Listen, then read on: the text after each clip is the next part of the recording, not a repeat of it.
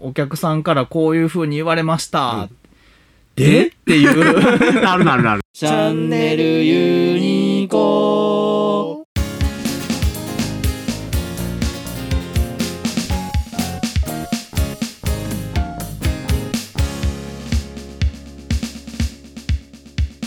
あシャーヤさんは黙ってるらしいです。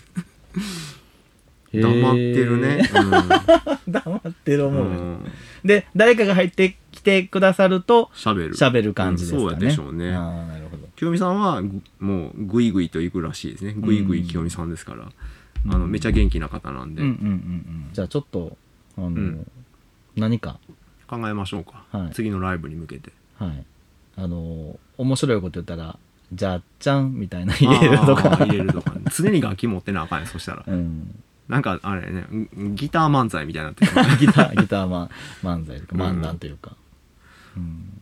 まあね2人とも大阪の人なんであの笑いは随所に入れながら喋るっていうのは可能は可能なんですけどそうですね。うん、うん。東京の人よりはうまくいけると思うんですけどね、うんうんうんあのなんやろ大阪の人って3歳からツッコミできるじゃないですかうんなんでやねんって3歳の子でも言うでしそそそょそ言うてる言うてる。言うてるでしょ、うんだからもうなん体に染みついてんのよね、うんボケとツ ッコミユニコのライブは金曜日。皆さんお仕事お疲れさん。ユニコのライブは朝10時。週末まったり何しよう。ユニコのライブは金曜日。ユニコのライブはボケなあかんってあるよね。あなんるかねあるあるなんかここはボケるところやろってみたいな、うん使命感みたいなのある よねうんギターで漫談ぶっ込んでください。うぶっ込んでぶっ込まないといけないね、はいちょっとそれ次回。ネタも考えとこうかそうですねう。ん あの、残念とか言いますそかうそう懐かしいなんで関西人をオチを求めるんでしょうね、もうね、でって言っちゃいますよね。そういや、これでもね、うん、仕事にも活かしてほしいわけですうんうよ。んうんうん結論ね結論ね、うんうんそうなんですよ。あの、お客さんからこういう風に言われました。うん